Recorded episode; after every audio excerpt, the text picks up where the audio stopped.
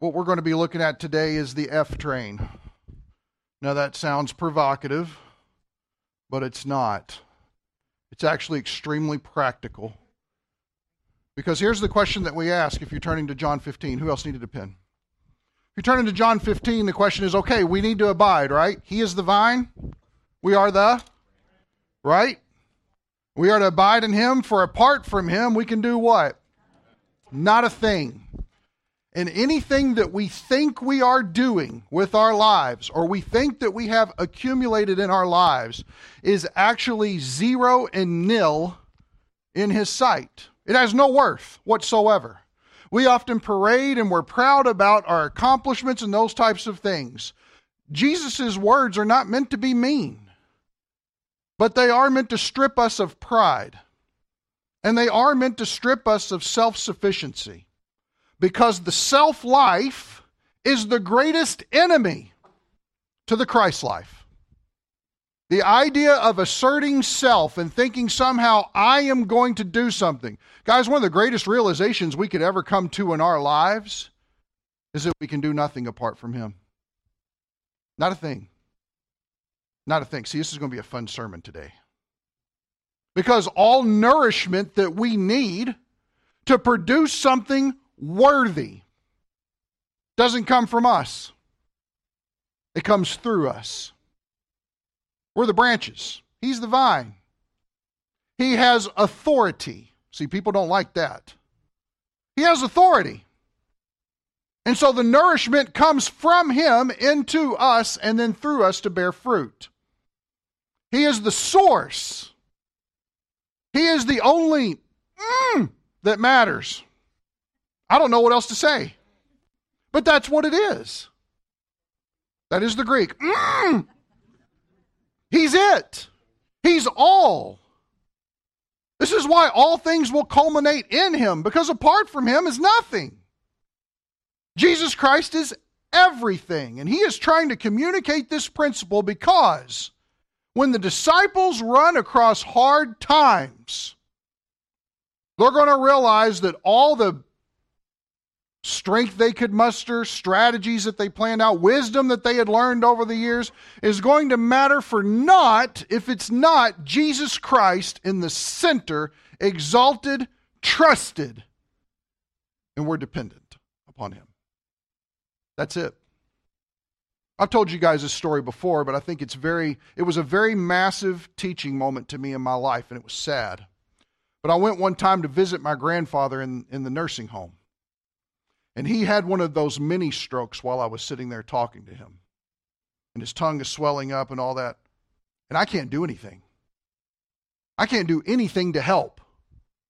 Because when you see someone suffering through a situation, you want to jump in. How can I fix this? How can I make this better? How can I? And we think that somehow we're Superman, which is an extremely fleshly paganistic philosophy. If you think about it, why is he coming down on superheroes?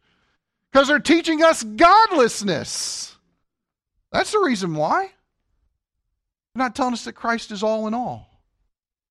But here I am watching this horrible thing take place in front of me, and I can do nothing. To me, that was an excellent illustration for life. Apart from Jesus getting involved, I can do nothing. Now, if you look over John 15 real quick, we talk about abiding, but the question that we need to answer is okay, we need to abide. How do we abide? Well, first, let's, let's give some incentive. Would you say that any risky decision you're going to get involved in has to have some incentive to do so? Would you agree?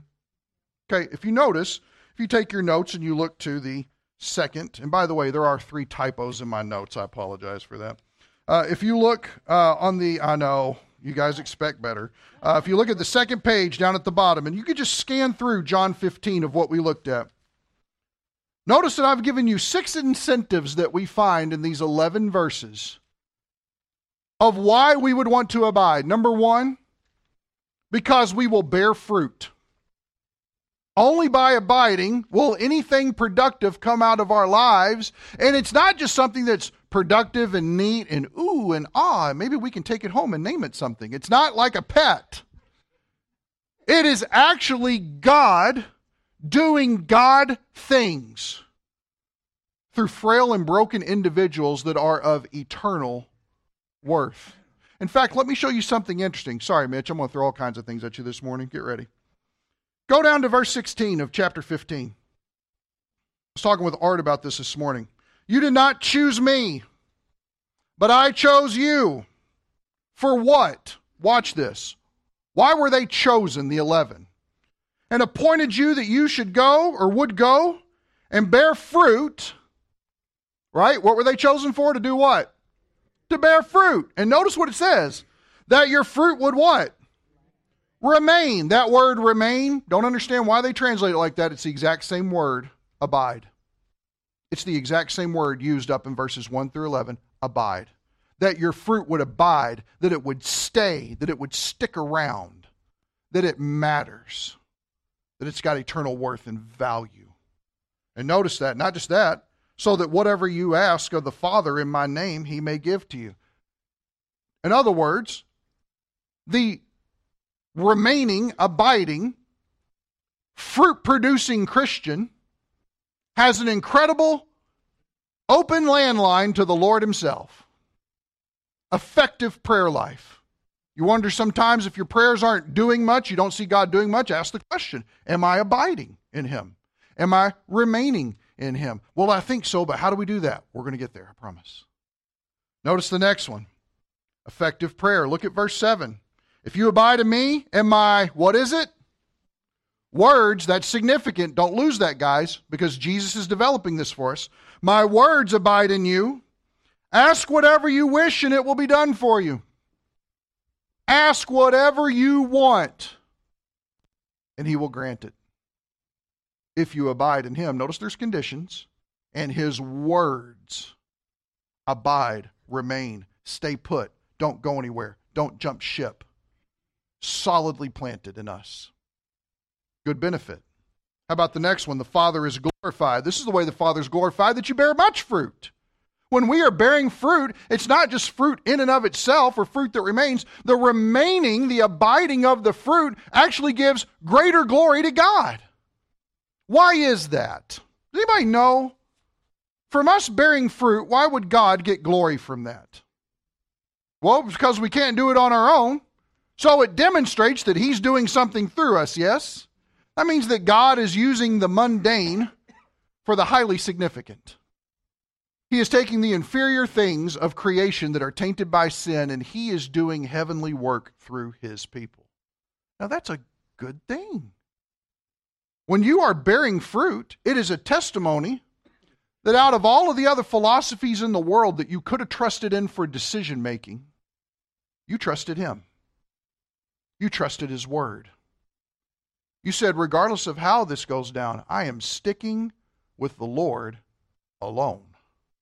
In doing that, no one can take that away from you. And God receives greater glory. Why? Because God's right. So that's a problem everybody has today. There are many truths and there are many ways that lead to God. No, only God is right. Only His Word is correct. How about this? Come into being a disciple. Look at 15:8. My Father's glorified in this that you bear much fruit and so prove to be my disciples. Not prove that you're really saved, but what it is is you're coming into being. You are growing and maturing in being a disciple. You're growing up in your faith. Anybody hung out with baby believers? Yeah, the biggest thing you want for them is to grow up, right? That's the biggest thing that God wants for us too. Let's all grow up. Let's become more self sufficient. Let's become mature and active so that our go to response is not doubt and lies and deceit and back talking and backbiting and negative attitudes and complaining and murmuring and all this other stuff that we're warned about in the New Testament. No, instead, my go to response is I got to trust God in this situation. That's the idea of the maturing Christian. How about this? The joy of Jesus in us. Now, stop for a second. It is 9:41 in the morning. It is hard to find joy. Is it not? Sometimes.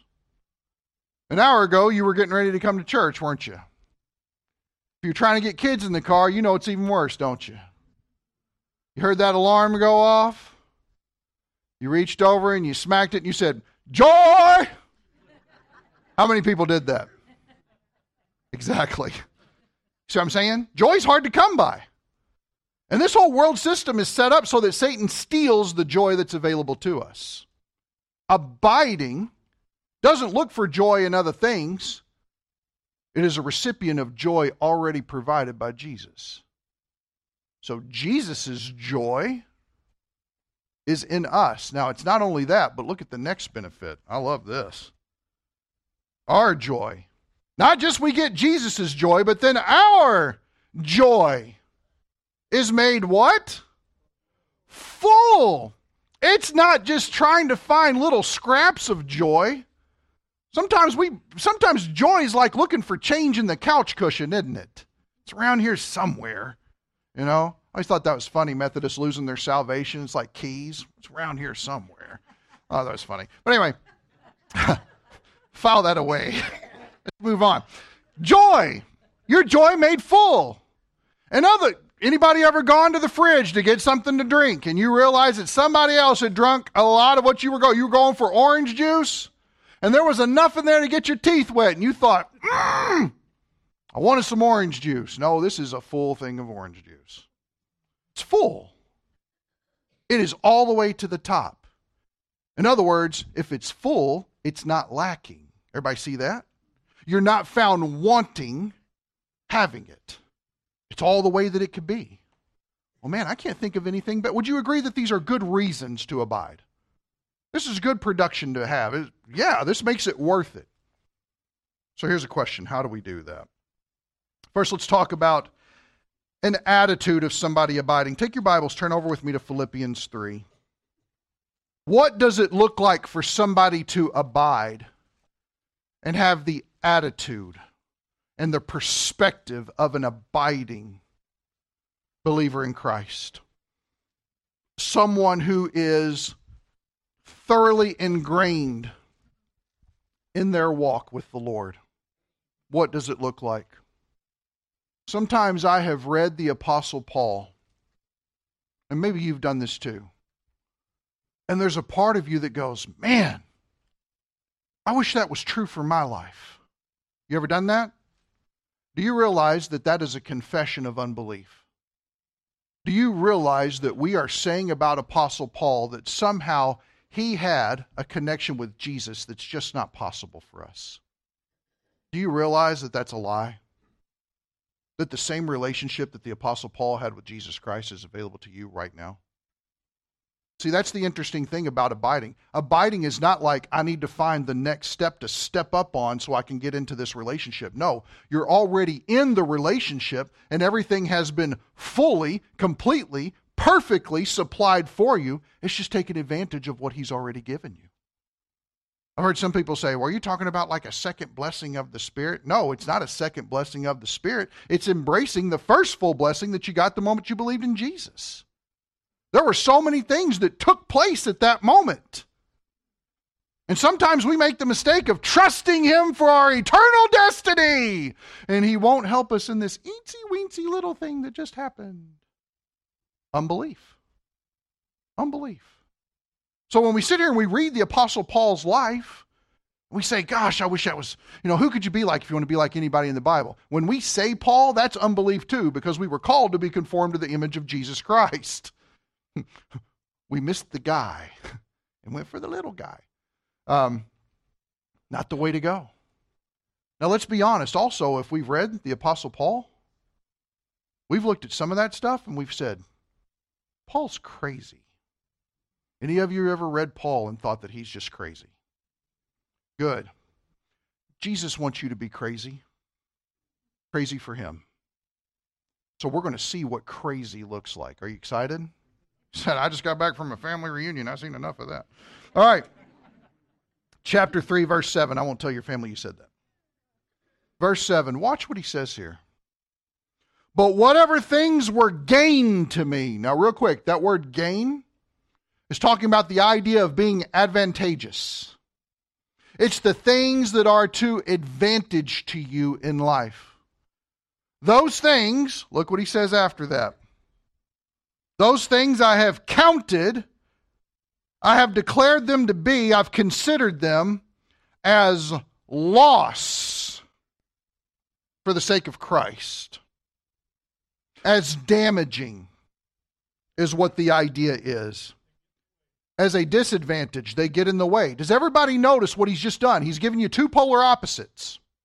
When I looked at my life, lived in the flesh and in the world, all the accomplishments, all the things I thought were awesome, worthy, beautiful, amazing, incredible, that I took joy and, here's the key word, pride in, I am realizing that all of those things became a way of reincarcerating myself from knowing fully what is going on and the joy and fullness to be had in Christ. And therefore, I need to look at all these things and consider them a disadvantage to the ultimate purpose of what I should really be aiming for.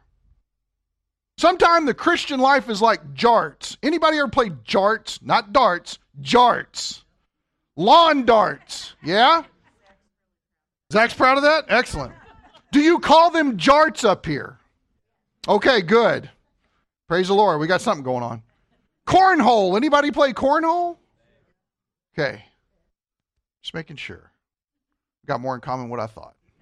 Okay, so you can throw it, right? But the goal is to get it in the center. How much time do we spend in the center? Not much. And we had every intention in the world in getting there, didn't we? That's the only place that we wanted to be. But we kept missing the mark over and over and over. A lot of times our Christian lives are like that. The thing that stands in our way of getting in the center is distance. Everybody see that? The things that we consider advantageous or gain in this world actually serve to create greater distance between us and Christ. So, what do you do? You get rid of the distance and you draw near to God because He's promised us in James that He will draw near to us. Guess what? Bullseye every time. Every time. Anybody watch Bozo? Grand prize game? You always wanted to smack those kids when they started out, didn't you? You're like, of course you got the first bucket. Give them the prize already. Move on to the second bucket. Anybody could have went. Right? That's easy. Start them back here. Make it more. If I was on there, I, see what I'm saying? We get real prideful about it.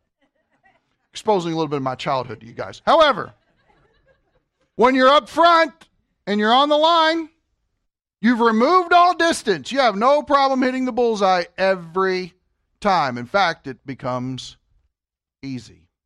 Doesn't it? Becomes easy. Why is that? No obstacles. So everything that Paul considered gain, advantage. I mean, think about this guy. Training to be a Pharisee. Whoa, that's pretty cool high ranking. Everybody's going to come to me for answers. I'm going to make decisions. I'm somebody, right? And not just anybody, I'm a Jew. We got the oracles of God. God used to talk to us personally. He gave us His law. We have Moses. We have Abraham. We have King David. We have all the prophecies. We know all these things. All of those things were supplemental to Christ, they were not Christ. Everybody see that? Could he brag in his upbringing? Could he brag in his heritage? I'm of the tribe of Benjamin. Could he brag the fact that he's a thoroughbred Jew who loved to keep the law, but he's also a Roman citizen? Well, yeah, look at this. I got all these advantages. All of it is disadvantage for the sake of gaining Christ. Now, does this mean that Paul wasn't saved? No, it means that he wanted more. Watch this, verse 8. More than that, I count all things, advantageous or not, all things. How many things? All things. Go home, sit down on your couch, look around the house, and say, All things. If you do that, I'll give you a bonus. Not that I can do that, but all things to be lost in view. Now, watch this of the surpassing value, the superiority, the excellency is the idea here of knowing Christ Jesus my Lord, for whom I have suffered the loss of all things. In other words, by seeking to walk with him in this way. And considering everything that I thought was great as a loss before him, it's actually cost me more things. But that's okay. All of those things that it cost me were actually all the things that stood in between he and I.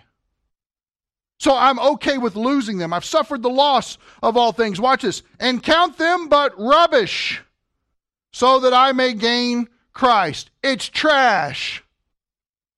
Everything that was accumulated as accomplishments are garbage.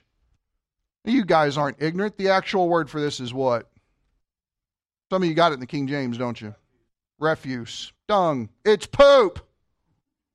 We can say poop, it's acceptable. That's what it is. That's how strongly Paul feels about it. It's a waste. It's a waste of life. It's a waste of time. It's a waste of energy. Guys, think about this for just a second. What if we pursued a fellowship experience with Christ with the same zeal that we do everything else in our lives? We get so, oh, I got to do this. Oh, I'm preparing for this weekend. I'm going to take off a vacation. Well, we're saving up money for this time. Well, we're going to, and we get everything in order and it's got to all be perfect. You type A start freaking out at this moment, don't you? This, this, this, this, this, this don't touch it, don't touch it. Right? Because you don't want it to get messed up. And if it gets messed up, what if we pursued Jesus like that? What if a greater intimacy with Him is what we were working for all the time? I didn't need to go anywhere else but the feet of the Savior. That's where I wanted to go. That's where I planned to go. That's where I budgeted to go. That's where I set aside time to go. That's where I made sure that I was off work to go, was to the feet of the Savior. Are you saying vacation is sinful? No. I'm saying that if planning for your vacation has become more exciting than Jesus Christ and a greater relationship with Him, there's a problem. It's a heart problem, and at the center of it is unbelief that needs to be cured. Because somehow we don't believe that Jesus is everything he says that he is, because if he was, we would all not even be able to sit down right now. Jesus is that awesome. Sometimes we don't believe it. See, Paul's crazy because he gets it. Because he says everything I've got here actually stands in the way of Jesus. So get rid of it. In other words, Paul took all his stuff to St. Benny's and dropped it off. And he moved on with life because he didn't want anything to hinder him. Nothing. Why is that? Because whatever was gained here, he realized that it kept him from abiding. Well, apart from Jesus, he can do what?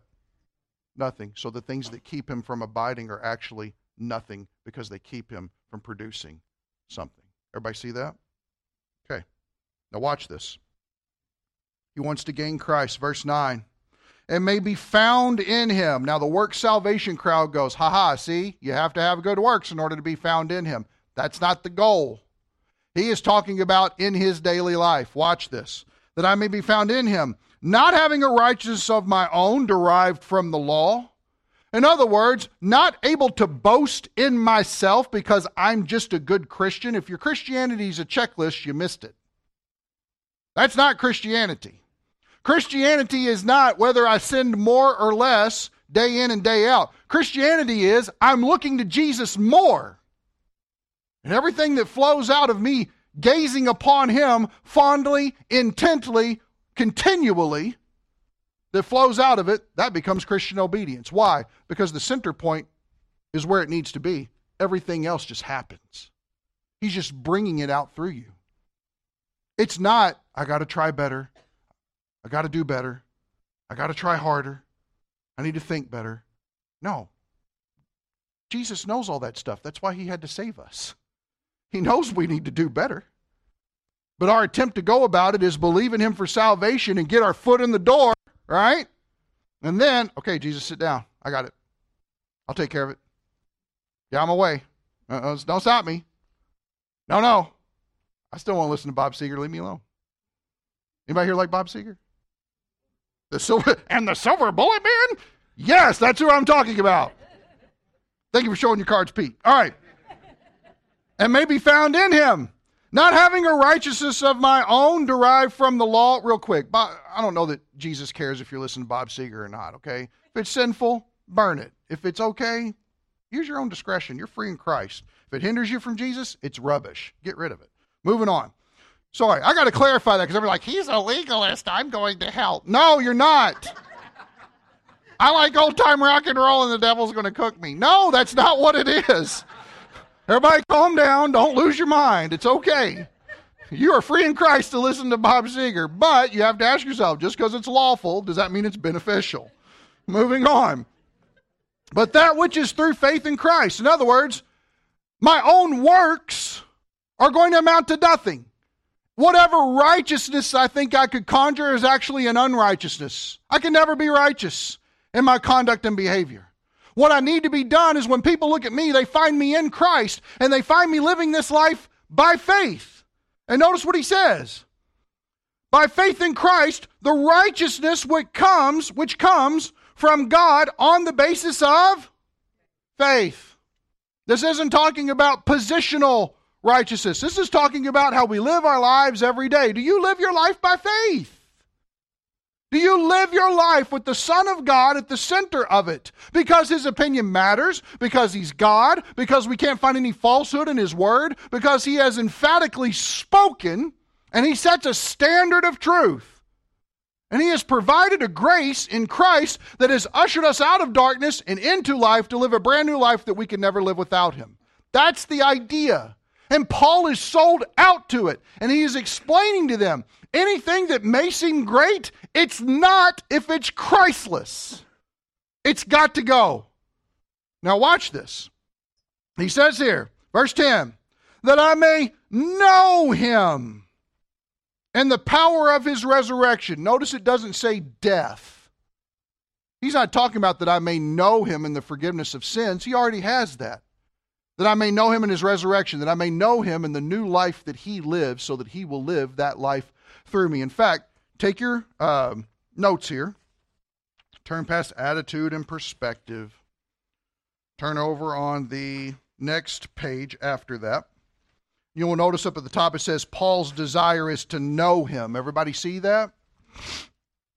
Look at the second sentence because this is a smart Greek guy and that's not me. Wuest notes this well, writing, The tense causes us to translate to come to know by what? Experience. This is an experiential knowledge of what it is to be walking with Christ. Notice this. Paul wants to come to know the Lord Jesus in that fullness of experimental knowledge, which is only wrought by being like him. He wants to know also in an experiential way the power of Christ's resurrection. That is, he wants to experience the same power which raised Christ from the dead, surging through his own being, overcoming sin in his life, and producing the Christian graces. This word no isn't just, I think that's true. No. It is, I want to walk so, Christ, so closely with Christ that he can't help but to use me. I want to experience Jesus. A lot of us know Jesus, but have you experienced Jesus? Are you walking with him? Or do we sit here and we read the Bible and we go, man, that's a lot of really freaky, supernatural, weird things that are going on there. And then we sit here and we think about our lives and we go, huh, is this all there is to life? Or is there not more? I promise you this, and I'm not charismatic in any form of the word can tell by my sulking demeanor. But Jesus wants to do supernatural things through us. They're just not all about putting on a show and drawing attention to us because we're not the focus. It's about seeing fruit born through our lives that we know came from nowhere else but Him. And because we trusted Him over all things, we are useful in His hands to produce that fruit. I think you'd be surprised at what he wants to do in each and every person here. Notice what he says after that that I may know him experientially and the power of his resurrection and the fellowship. That word fellowship is a great word. Koinonia is what it is in Greek, and it's the idea of a joint participation. Jesus wants you to participate, is the idea. He wants you invested. He wants you playing along. He wants you active in the game. But we can't do it of our own. Everybody knows the showboat guy doesn't make it, does he? What's the guy that the Packers last year had the chance to win the game? They kicked it off, and he should have took a knee in the end zone, and he thought, "I'm going to run it." Remember? And he was told, "Take a knee." Anybody remember this? And we, yes, we remember it. We're still mad about it. Now you're making me cry, preacher. and what happened to him that week because he didn't do what the coach told him to do? Traded. Gone. Sorry, Pastor Steve, I don't have any bear stories. If you do, we're not going to let you tell them. He's gone. Traded. Why? Let's be honest. He didn't abide, did he? Everybody see that? Well, this is what I think ought to be done. Famous last words. And he was gone. Notice this the joint participation of his sufferings. Guys, I don't want to belabor this point too much, but it's true. Christian life calls us to suffer. It does. A lot of times we kind of throw our hands up like, I just don't want to get involved. No, being involved is what the Lord uses to demonstrate to us the sufficiency of Christ. We're going to look at that at the end. But we won't even begin to understand this idea of Jesus' sufficiency in us if the experience of suffering is not there. Guys, it's okay to suffer. It's okay to be ridiculed for your faith. It's okay to be persecuted for your faith. In fact, in Matthew 5, we're told great blessing and reward will come to us when people slander us because of his name's sake. That's okay. The problem is is we let fear control our abiding. That's the danger. It's either fear or pride. That usually tends to be the two. Pride because I want to be a lot, fear because I don't want people to think I'm less. That's usually what keeps us from abiding. Let's move on and get, get, get, get with this. This is interesting. The fellowship, the joint participation of his sufferings, being conformed to his death. In other words, dying to myself so that he can live through me. Guys, one of the greatest things that could ever happen in our walks with Jesus is that we would just get out of his way. Just let him do what he wants to do. And get out of his way. Stop standing in front of him. Stop telling him no. How many of you have had kids? I got to hit it, man. And they turned three. And all of a sudden, the word no, they were just fluent in this word. So much to the point where you're kind of wondering whether you ever should have even told them this word to begin with. Do you want this? No. You want to go there? No. Well, come here. Let me. No. You want it? No. Hey, no. Are you having a good day? No. How my kid gets so grumpy? Probably from my sulking demeanor. Guys, a lot of times we act like three year olds with Jesus. No. No. Go here. No.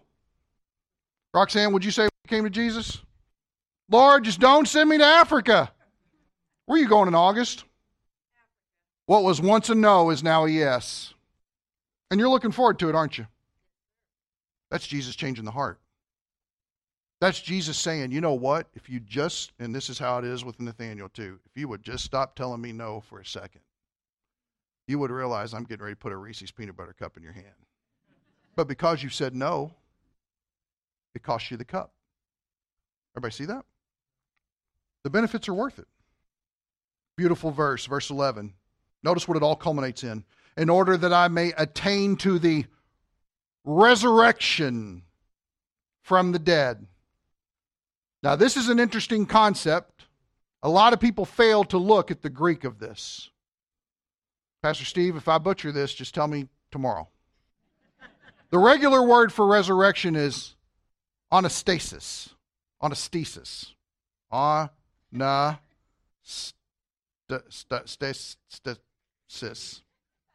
All right? That's the word resurrection. But what's interesting about this is this has the little preposition ek on the front of it. Ek anastasis. Stasis. Say it, Pastor Steve. Anastasis? I want to say Anastasia, but that's Disney. Something's missing there. Yes, it is. Ek anastasis. Say like Anyway, This isn't the traditional word for resurrection.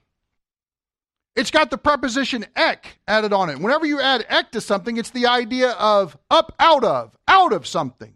So he's not just saying that I'm, well, it's not just that. In order that I may attain the resurrection, if it was the rapture, it would be the fact that he's unsure whether or not he's going to qualify to get it. That's not the idea. And some of the work salvation people said, see, if he doesn't live a worthy life, he might not get this resurrection. And so Paul lived in that fear that he better be obedient because even Paul couldn't be sure whether or not he was saved. That's garbage theology.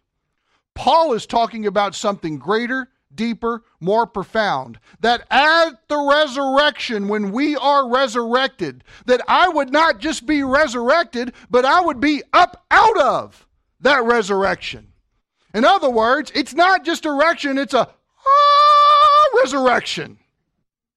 It is a great and glorious resurrection. It is a resurrection worth having because he did away with the things that were once considered gain, counted them lost, and wanted to do anything he could to be found in Christ at all cost.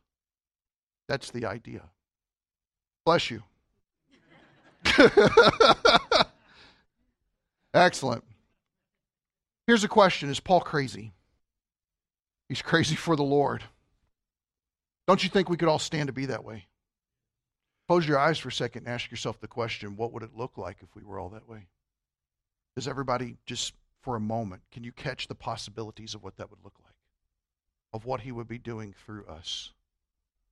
Imagine those relationships that you may think are have some friction within the body of Christ would be smoothed out quickly. Why is that? Because you're not worried about parading your rights, you're worried about Jesus being made much of, being worshiped, being pleased, exalting Him.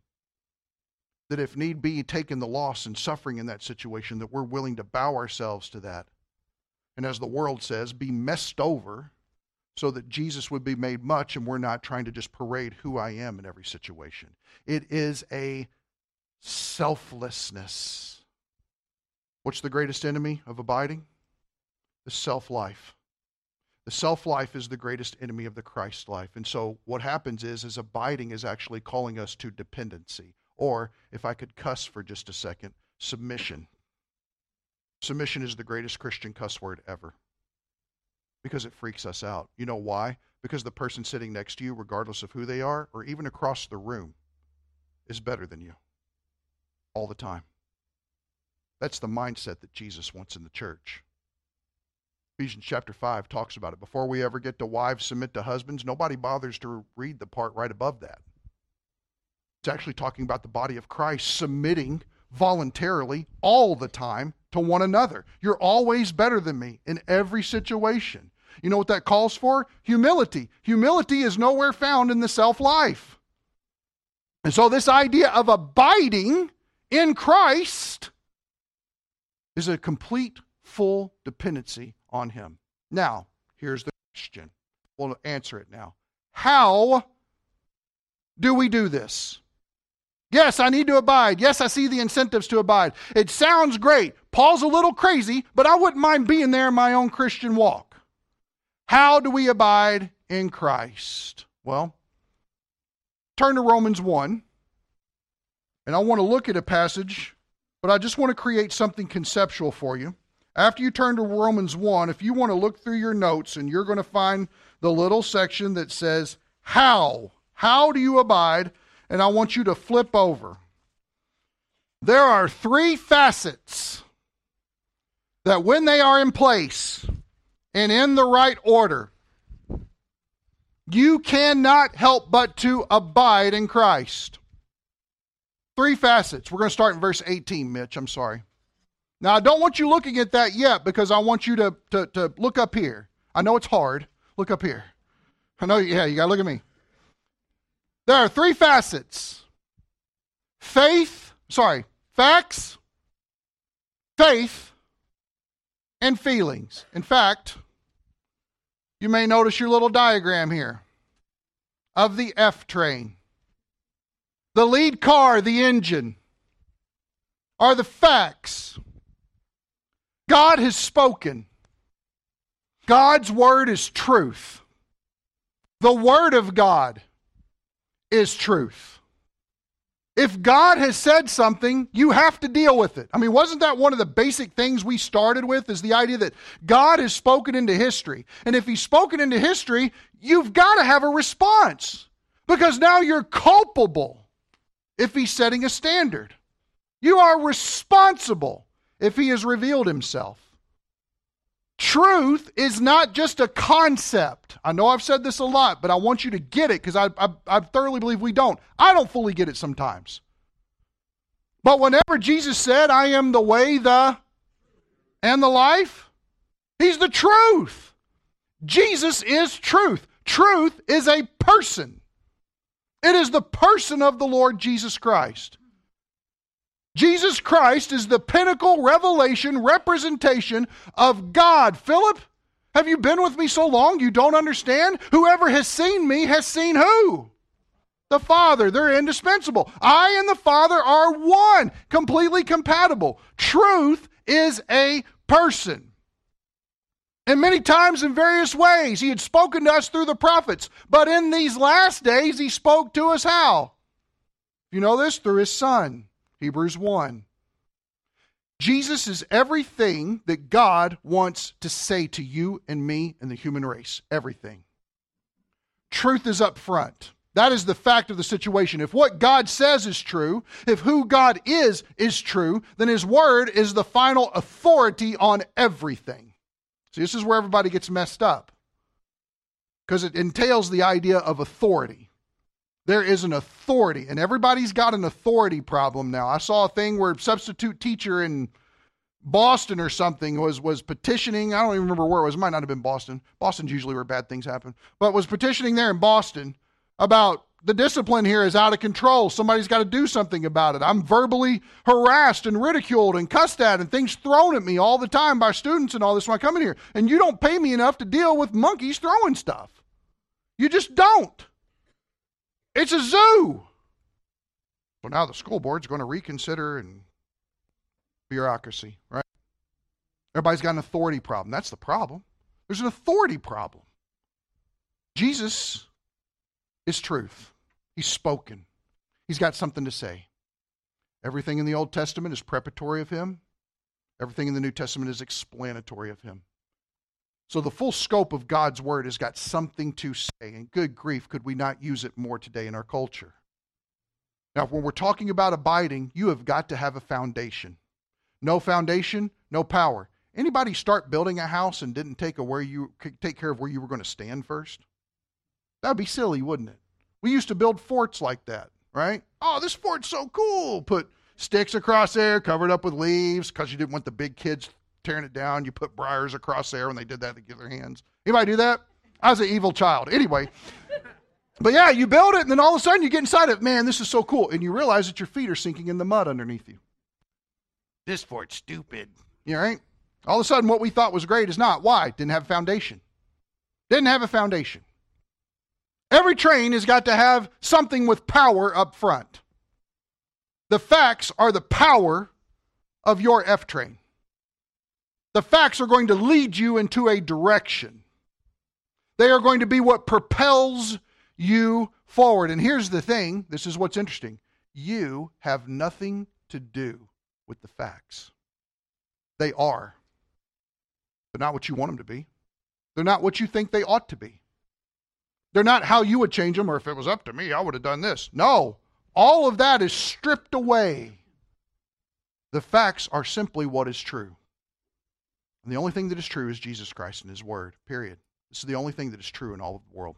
Well, isn't such and such true? Yes, and it came from God. Give Him credit. The second part of it is your faith. Sorry, real quick. With facts, here's the question you're always asking What has God said?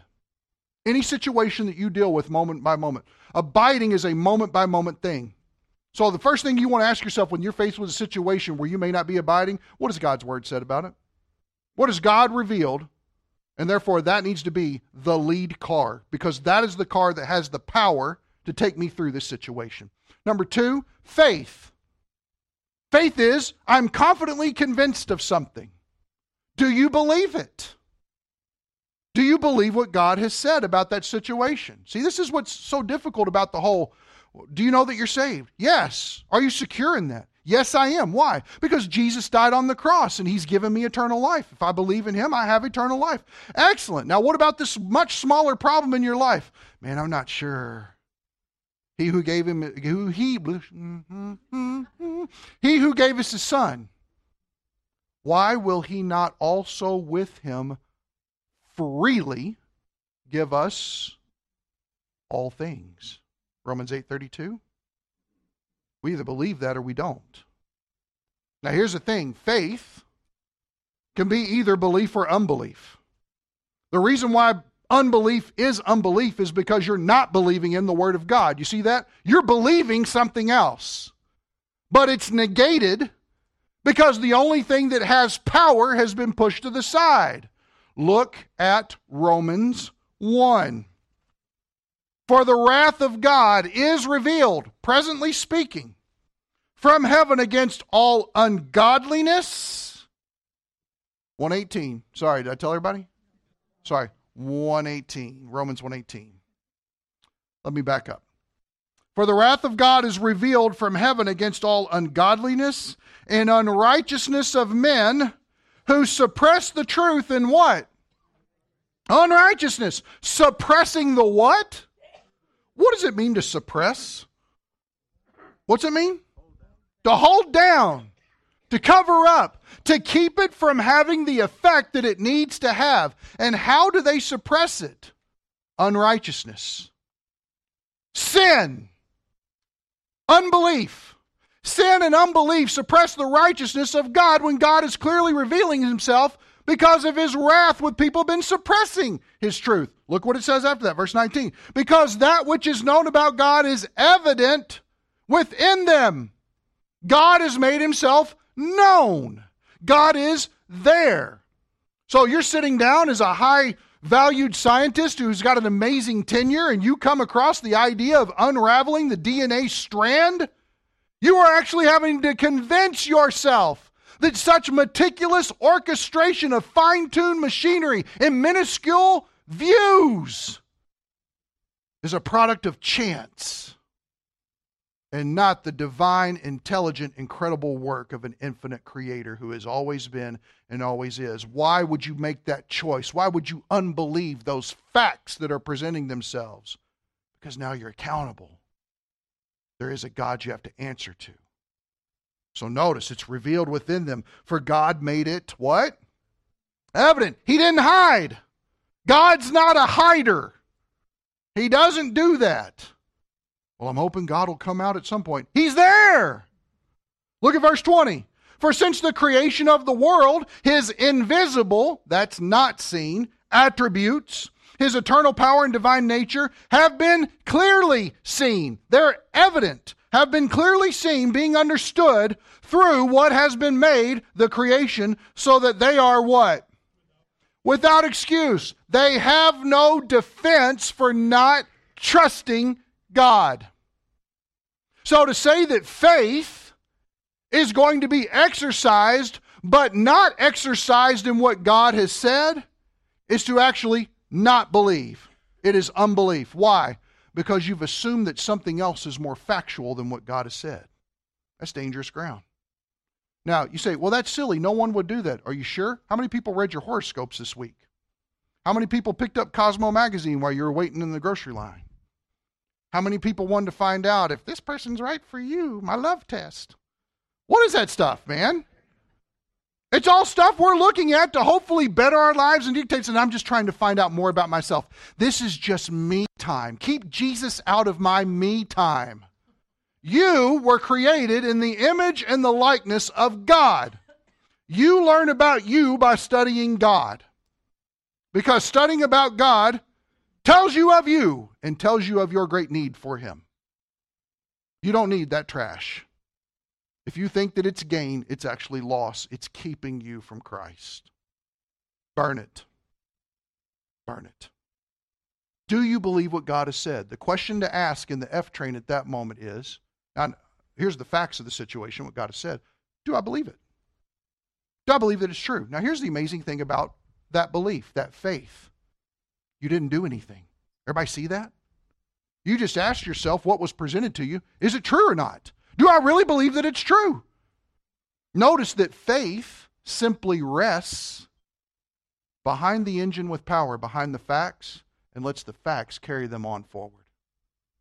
It's not you, I need to believe more. No, you just need to believe what God's already told you and accept it as true. And if you don't accept it as true, you're actually in unbelief. It's not that you need more faith in order to believe. You just need to believe, like you did for salvation, what He's already telling you about daily things in our lives. Now, the third one is feelings. Feelings, nothing more than feelings. Scary, isn't it? That's why I don't have a microphone. Somebody's looking over to me like, give that boy some lessons. Feelings. You know what's sad? Where is feelings in this process? Where's it at? The end. It's the caboose. Do you realize that predominantly in American Christianity, the caboose is what's leading the charge? Feelings. Well, I just don't feel that God would work that way. Honey, bless your heart. That's okay. But what God has said is this. See, what you find is that feelings are actually a good way of rationalizing sin. Let me give you an example. I understand this. Let me say this real quick. I'm not saying that feelings are bad. Feelings are not bad. God is a feeling God, yes? Genesis 6 6. He was sorry that he made man on the earth when he saw the wickedness that they were capable of doing. God feels. Jesus wept. He didn't weep because he thought it'd be fun to cry. He wept because he was sorrowful. When he came upon Lazarus and he saw that his friend was dead, the whole tomb thing, it, it got to him. We're created in his image and likeness, so the emotions that we experience are actually a gift from him to be able to express ourselves. We're not, we're not knocking that. What we're saying is they don't belong up front.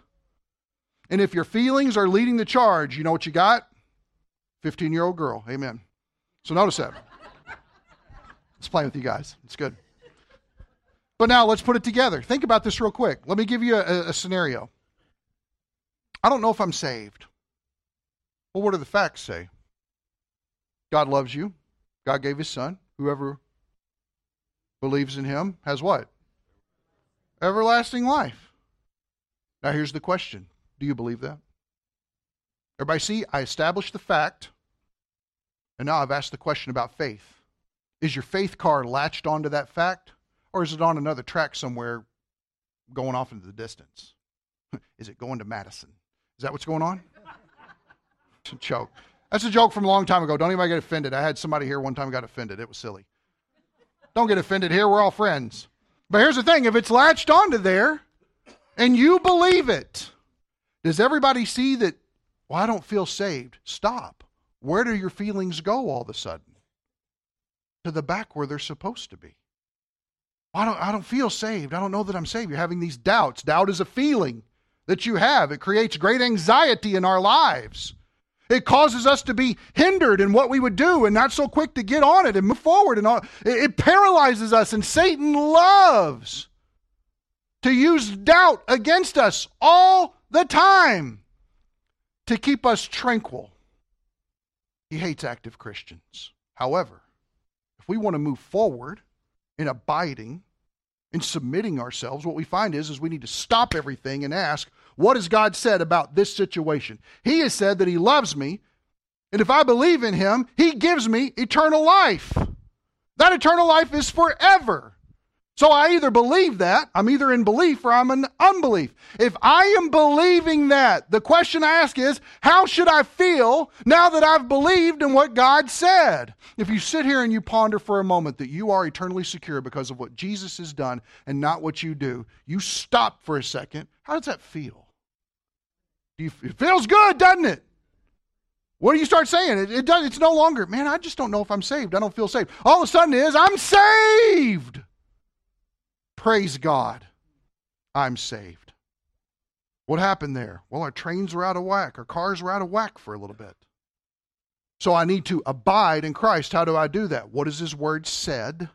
Do I believe what His Word has said? And because I believe what His Word says, all of a sudden my feelings flow out of the faith that is channeled, or sorry, the facts that are channeled through my faith, and the feelings are being generated by the facts instead of me just being down on myself and in my head all the time. Everybody see this? Now, let me give you an example. Turn to 2 Corinthians 12. We'll finish up here. You knew I was going long. Don't play. And next week, what we're going to talk about is actually the problems that people deal with, and we're going to apply the F train to five or six different problems that people deal with self doubt, condemning thoughts, addiction, all types of things. We're going to actually apply it. We're seeing how we make this happen. 2 Corinthians 12. Don't miss what Paul says here. These are not just words. Paul was given the opportunity to see things that very few Christians have ever seen, if any. He was caught up into the third heaven. It says that he saw things that were inexpressible. If he opened his mouth to tell you what he saw in the throne room of God, he couldn't even put words onto it. It left him speechless. I know some of you wish I'd get caught up to the third heaven sometimes. but here's the thing John got to see it. And he wrote down what he could in Revelation 4, but you can tell he's struggling because it's just amazing. Now, watch this. Verse 7. Because of the surpassing greatness of the revelations, for this reason, to keep me from exalting myself. What is exalting yourself? What emotion is that? Pride. For making much of myself. Look at what I saw. Yay! Look at me. I'm Paul. I've seen cool things, right? Notice he stops that. He says here, There was given me a thorn in the flesh, a messenger of Satan to torment me. The idea is to strike me, to treat me with violence, to keep me low, is the idea, to keep me humble, to keep me from exalting myself. Verse 8 Concerning this, I implored, I called upon. It's very interesting. The word there is parakaleo. It's the same place where we get the paraclete, the Holy Spirit. I called upon God. I summoned God. I summoned the Lord three times that it might leave me. Verse 9, and he said to me, Now, your words should be in red. If they're not, write your publisher, okay? But look at this. My grace is sufficient. What does it mean to be sufficient? it means lacking in nothing. My grace is sufficient for you. Why? For power. Talk about wanting power in the Christian life. Power is perfected, completed, made mature in what? You know what this says? It says that Paul needed to get out of the way in this situation so that Jesus could meet his need. But he was suffering. You're right. He was. And no matter what he did to, t- to try to quell it, stop it, resolve it, answer it, fix it, charge it, whatever, it wasn't going to work. The only thing that was going to work was understanding that in this time of weakness, this feeling that he had, the truth of who Christ is and his person is sufficient in him, the power that he needed. Now, here's the thing either Paul believes that or he doesn't, but it's going to dictate a lot about how he lives his life. Look what he says. Verse 10, therefore, I am well, what does it say? Oh my gosh, there's we're cussing all over the place in Christianity, aren't we? Submission, content. I am content. I don't want anything, I don't need anything. I am content with weaknesses, with insults, with distresses, with persecutions, with difficulties for Christ's sake. For when I am weak, then I am strong. That isn't something that Tim Tebow just writes underneath his eyes when he goes out to play, guys. He is saying that in the frailties of his human life, because he is trusting in what God has said, that he is believing the truth that has been put on him, regardless of his physical condition, his train is charging forward because what has the power is up front. And because he believes that, all of his feelings stream out of the back of it. They're not the lead car. You try to put the feelings car up there, it has no power. It's not going to go anywhere. But you put feelings where they belong in the back, flowing out from faith because faith is in the facts of things. And next thing you know, you have spiritual dynamite of people who are persevering because of the strength that Christ provides, the power that Christ provides. Guys, life is hard because sin is real. But life is manageable and eternity is victorious because my Savior is great. That's the difference. Are we believing what He said? We're going to talk more about this next week. Let's pray. Father, thank you for our time together. May you be glorified. We love you so much. And Father, there's probably a little bit of exposure of, well, I don't know that I believe him for that. Well, I don't know if I believe his word for that. Father, all that needs to be corrected. You have never lied to us one time. So help us, Lord, to be accepting of your truth and your goodness. We pray it in Jesus' name. Amen.